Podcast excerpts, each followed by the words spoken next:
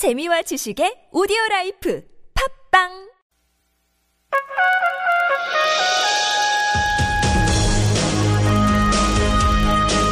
열린 인터뷰 시간입니다. 원조 친박 한선교 의원이 새누리당 당대표 경선에 가세하면서 현재까지 출마를 다섯 분이 공식 선언을 했습니다. 이 중에서 대다수가 친박으로 알려지고 있습니다. 친박 좌장이라고 불리는 서청원 의원도 출마를 고심하고 있는 것으로 알려지고 있습니다. 어제 당대표 경선 출마를 공식 선언한 새누리당 한선교 의원 연결해 얘기 나눠봅니다. 안녕하십니까? 네, 안녕하셨습니까? 예. 이제 사선으로 당대표 나서게 됐습니다. 네, 그렇게 됐습니다. 네. 이번에 이제 여러 가지 역할도 있으신데 당 대표까지 나서게 된 배경 뭐로 설명하시겠습니까? 뭐 저 우리가 2004년도 총선을 생각하고 2000 지금 16년도 총선을 생각하면은 두 번 다 뭐 엄청난 그 심판을 받은 거 아니겠습니까? 예. 근데 이제 2004년은 우리가 탄핵 차떼기 이런 우리가 잘못한 일을 알고 매를 맞았고 이번에는 모른 척하고 있다가 어, 이 매를 맞았기 때문에 예. 앞으로 있을 내년 대선 또 보궐선거 또 그다음 총선을 대비하기 위해서는 이제는 세력이 교체돼야 되고 어, 인물이 교체돼야 된다. 그래 이제 새로운 새누리당의 모습을 만들어갈 수 있고 그래야만 다시 한번 그 신뢰 회복을 위한 어, 어떤 시도를 할 수 있지 않을까. 그래서 이제까지 사실 쭉 생각해 보십시오. 뭐, 뭐, 짧게는 문민정부 처음이었던 YS부터 지금까지. 우리 대통령 후보들은 대세론에 어긋난 분은 한 분도 없었습니다. 예. 다만 2007년도 박근혜 이명박 그 치열한 이 저 경쟁 정도 빼놓고는 다 대세론. 그건 왜 그러냐면 대권 당권이 참으로 친한 세력들이 이렇게 함께 해왔기 때문이 아닌가 생각하고요. 예. 그런 의미에서는 저는 전혀 새로운 물론 전혀 새롭지는 않습니다. 어 그렇지만은 저는 해내 객관적인 어떤 대권 레이스라든지 당을 새롭게 만드는 데는 제가 적임자라고 생각했기 때문에 나왔죠. 예. 인물과 세력 교체가 지금 필요한 시점이다. 네. 아, 그러면은 또 하나 이제 어떤 방향으로 어떤 인물로 교체하는 것이 필요하다고 보십니까? 일단은 뭐 어, 아까 저 교수님도 서청원 대표의 출마 뭐 고심 뭐 이런 말씀하셨는데 예. 그것이 누구든 상관없습니다. 그 예를 들어 서 대표님께서 정말 그 큰 결심을 하셔갖고 출전을 하신다면은 어떤 새로운 신구 세력의 어떤 네. 대결의 장이 될 수도 있는 것이고 또 지금 모든 후보들이 그 뭐 개파 청산을 얘기하고 있지 않습니까? 네. 과연 어떤 사람이 가장 신뢰 있는 그 개파 청산의 청사진을 갖고 있는가 이런 것도 비교해 볼 수 있고 저는 뭐 그렇게 서 대표께서 안 나오시면은 어, 각 후보들이 좀 중량감이 떨어진다는 얘기 하시는 분들도 있는데 예. 지금 정치는 중량감 갖고 하는 것이 아니고 정말 새로운 정신을 갖고 해야 된다고 생각합니다. 만약에 서청원 전 대표가 출마하더라도 신구 대결 구도를 만들어서 출마 계속 경선을 계속 하시겠다 그 말씀이신 거죠? 그 제가 요즘 제일 많이 저 받는 질문이 예. 뭐 끝까지 완주할 것인가, 뭐 서 대표 출마에 대해서 어떻게 생각하는가 이건데 서 대표님의 어떤 변수에 의해서 제가 바뀔 것은 앞으로도 아무것도 없습니다. 예. 이른바 친박으로 알려진 사람들의 교통정리 같은 거 이것은 염두에 두고 있지 않다는 얘기도 같이 포함되는 거네요. 저한테 뭐 한 번도 의논해 보- 오지도 않았거든요. 예, 예. 그리고 의논을 와도 저는 끝까지 제가 가고자 하는 방향, 제가 하고자 하는 목표를 이루겠습니다. 예. 박근혜 대통령의 남동생인 박지만 씨하고 친한 관계로 알려지고 있던데 그렇습니까? 네. 저뭐 저기 방송할 때부터 잘 알고 지내는 친구입니다. 저도 그리고 방송 저희 또래고요. 네, 저도 방송할 때부터 한성기 의원을 잘 알고 있습니다. 그러니까요. 제, 저 대학원 어, 스승이십니다. 다입니다. 그 어떻습니까? 그, 뭐 박지만 씨하고는 사적으로 친한데 박근혜 대통령하고도 대통령 되신 이후에 좀 소통이 좀 잘 되고 있습니까? 그것은 좀 그렇게 쉽지 않더라고요. 예. 그래서 대통령 되시고 청와대 가신 이후에는 그렇게 만나뵐 개인적으로 만나뵐 기회가 없었습니다. 예. 이번에 어제 그 기자, 출마 기자회견을 하시면서 이번 총선의 참패는 정부에 대한 심판도 아니고 청와대에 대한 심판도 아니고 새누리당에 대한 심판이다라고 말씀하셨습니다. 네. 새누리당에 대한 심판은 맞는 건데 국민들이 봤을 때 새누리당 그러면은 어떤 것을 가장 많이 떠올렸을까요? 심판을 할 때? 아, 지난 총선에서요. 예, 예. 그 뭐 원칙 없는 뭐 공천 과정 또 소위 봉숭아 학당이라고 부르는 최고위에서의 그 설전 뭐 그리고 늘 아 대세로 뭐 본인 각각 지역구 의원들은 나는 되겠지 하는 그 예. 안일한 마음가짐 뭐 이런 것들이 다 이렇게 합쳐져서 저는 그 이루어진 참사가 아닌가 생각합니다. 어, 그래도 집권 여당이기 때문에 박근혜 대통령이 연상되는 것도 많지 않았을까요? 박근혜 대통령께서 저는 어, 진정으로 어떤 뭐 특정인 뭐 특정 세력 이렇게 하실 분은 아니라고 생각하고 예. 때로는 어, 대통령의 의중을 팔아서 그것이 진실인지 아닌지 모르지만 그것을 팔아서 아, 자신의 이득을 취한 분들도 저는 있다고 생각합니다. 그 보니까 이명박 대통령이 했던 발언이 그 어느 한 신문에 보도가 됐던데 이명박 대통령이 나도 못했지 나보다도 못한 것 같다라고 말했던데 이명박 대통령 발언 그렇게 할 수 있다고 보십니까? 어, 할수 없다고 보죠. 어떤 면에서 그렇습니까?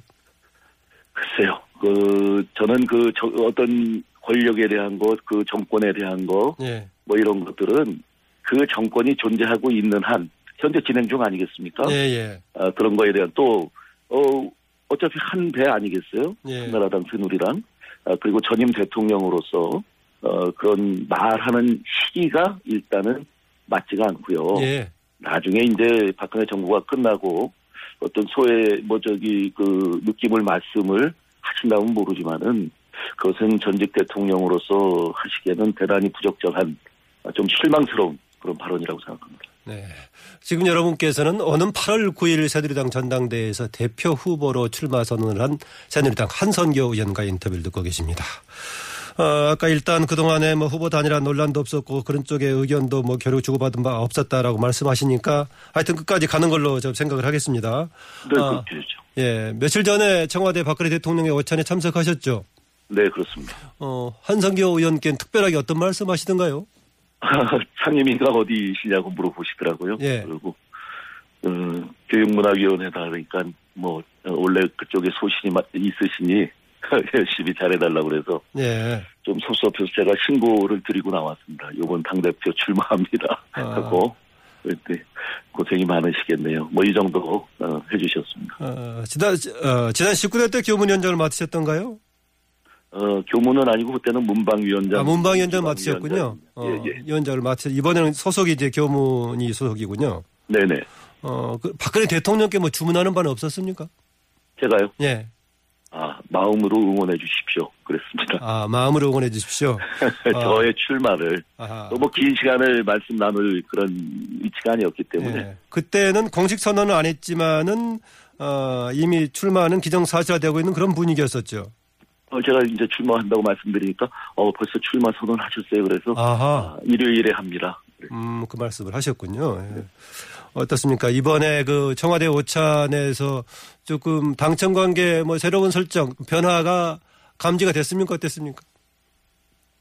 아 변화 크게 감지가 됐죠. 어떤 면에서 그랬습니까? 그러니까 예를 들어서 지난 우리가 2년 전에 저 천안에서 워크숍을 하고 있는 중에 그 네. 마지막 날 어, 오찬 갑자기 오찬이 잡혀갖고 청와대 갔을 때 그냥 저 그 광경으로만 말씀드리면은 어, 대통령과 따로 우리 끝나고 안문 시작할 때 악수 나눌 기회가 없었는데 예. 이번엔 아주 그 말씀도 한 1분 가까이 각 의원들하고 한 1시간 30분 이상은 서 계셨거든요. 악수를 예, 하면서. 예. 어, 그런 모습 또 그 악수할 때의 느낌이 어, 진짜 예전에 누님 같은 그런 포근함도 느낄 수 있었고 말이죠. 예, 예. 어, 참 좋았습니다. 저는 아주 희망을 받습니다. 물론 이전이 절망이라는 얘기는 절대 아니고요. 예. 그 제가 너무 사적인 질문인가 모르겠습니다만 전에 박근혜 대통령을 누님이라고 불렀던 사람이 윤상현 의원인가 한성기 의원인가 왔다 갔다 했는데 한성기 의원 맞습니까? 아니 저는 그 대통령 혹은 대표 어, 면전에서 예. 그렇게 뭐 누나라는 말을 한 적은 한 번도 없고 그 예. 윤상현 의원이 그렇게 어떻게 뭐 지어냈나 어떻게 그런 거고요. 예, 예. 꼭그 남동생과 얘기할 때는 그 아. 호- 그렇게 3인칭으로서 그렇게 아, 얘기를 했죠. 3인칭으로서 이제 박지만 씨하고 얘기할 예, 예. 때는 뭐 누님이 어땠다 저랬다 뭐 그렇죠. 이런 얘기는 네. 가능했었다라고 보고- 보군요. 유승민 의원이 근래 그런 얘기 했습니다. 과거를 가지고 싸우지 말자. 당의 미래와 화합을 위해서 미래를 보고 가자. 뭐 이런 얘기였는데 네. 그 말에 대해서 공감하십니까? 예전에 2000, 아, 2007년도 경선 어, 8월 21일 날 그 전당대회에서 이명박 후보가 되고 예. 박근혜 대표가 이제 경선에서 탈락하지 않았습니까? 예. 그때 그 수락 연설 첫머리가 잊읍시다. 어? 모두 잊- 잊읍시다. 오늘 잊지 못한다면 내일 잊읍시다. 며칠이 지나도 잊읍시다. 이거 있거든요. 예. 저는 그 하신 말씀과 유승민 의원이 어, 우리 과거를 잊자 하는 말, 말은 저는 그 앞으로든 새로운 미래를 향해 나가자는 서로 승복할 건 승복하고 과거는 승복인 거죠. 어, 혹 자신이 그 여러 과정에서 손해를 입었더라도 그것은 다 묻고 가겠다. 우리 앞으로 향해 나가자. 뭐 그런 뜻이 있다고 저는 생각합니다. 박근혜 대통령도 그런 생각하고 계실까요? 네, 제 표정에서 읽었는데요. 어, 박근혜 대통령 전에 보면은 그 이종걸 전 더불어민주당 어, 원내대표한테는 왜 그러셨어요? 그때 왜 그러셨어요? 라고 상당히 염두에 두고 계시는 것 같던데, 과거도요. 네, 그것도 하나는 그 해석하기 나름인데 그 장면 저도 예, 기억이 나는데 청와대에서 또 환송할 때 이제 그 말씀을 하셨는데 예. 그것도 하나의 그 분위기를 좀 더 좋게 가져가기 위한 그런 거지. 꼭 하고 있다가 이렇게 말씀하신 건 저는 아니라고 생각합니다. 아, 꽁한 그런 발언은 아니었다. 그렇죠. 어, 재미로 분위기를 전환시키려고 꺼냈던 그렇죠, 얘기다. 그렇죠. 아, 알겠습니다. 그, 그, 그러니까 그런 그런 것 같으시죠. 예. 모르겠습니다. 저는 현장에서 말하는 표정이나 톤을 못 봤기 때문에 모르는데, 아, 뭐 네. 그렇게 이해를 하겠습니다. 한성규 의원이 또 네. 그런 분위기까지 전달해 주시니까 그런 쪽도 생각해 볼 수 있겠습니다. 그, 이른바 야권에서는 현재 이미 그 여론조사에서 선두권에 달리고 있는 사람들 말고도 차기 주자로 거론되고 있던 대권 후보들 대 뭐 행보가 빨라지고 있고 이런저런 조사가 나오고 있는데 여전히 새누리당 또 여권 쪽에서는 유력한 대선 후보들이 등장하지 않고 있습니다. 계속 어 본인은 현장에 있지 않는 방기문 유엔 사무총장만 가로 거론이 되고 있고요. 어떻습니까? 향후 전망이? 글쎄요. 저는 뭐 어, 이쪽 그 새누리당 안쪽에서 생활하고 있어서 그런지 몰라도 저희에게도 많은 후보들이 있고 한 가지 조금 이제 그 일정상 문제가 되는 것은 어 반기문 총장의 출마 여부인데 그분이 그 현직을 갖고 있으면서 출마를 공식 선언하는 것도 부자연스러운 일일 테고 예.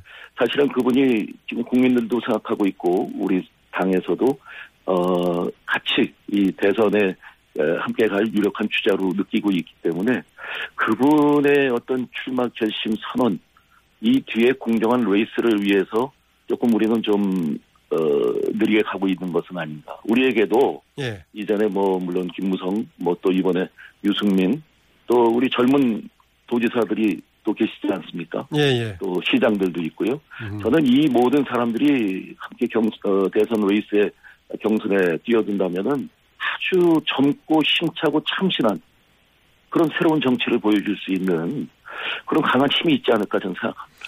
예, 반기문 유엔 사무총장 뭐 지난 4월에 대통령과 극비 회동했다 이런 거 설이 설로 나오고 있는데 상당히 지금 그 새누리당의 후보로서 가까이 있다고 보십니까? 반기문 총장이? 그러니까 그분은 항상 반반이시라니까요. 아, 아직도요? 잘 모르겠습니다. 예. 다만 어, 저희 당의 대선 후보로서 경선 후보로서 함께 참여해 주신다면은 어, 뭐 여러 가지로 저희에게는 좋은 일이 아닐까 생각합니다. 예. 아까 그, 어, 박근혜 대통령도 과거를 충분히 뭐 잊고 지내시고 새로 출- 미래를 향해서 가는 분이다 했는데 그 점에서 보자면 박근혜 대통령과 유승민 의원 관계 과거에 유승민 의원이 비서실장 했대 그런 단계로 과거로 회복됐다고 보십니까? 어, 제일 어려운 질문인 것 같은데 예. 어, 그때는 대표 시절에 비서실장이었고요. 예. 지금은 대통령이고 어, 유승민 의원은 집권 여당의 평의원이라 과거처럼 만날 기회와 시간이 그렇게 많지 않기 때문에 심정적인 관계 말입니다.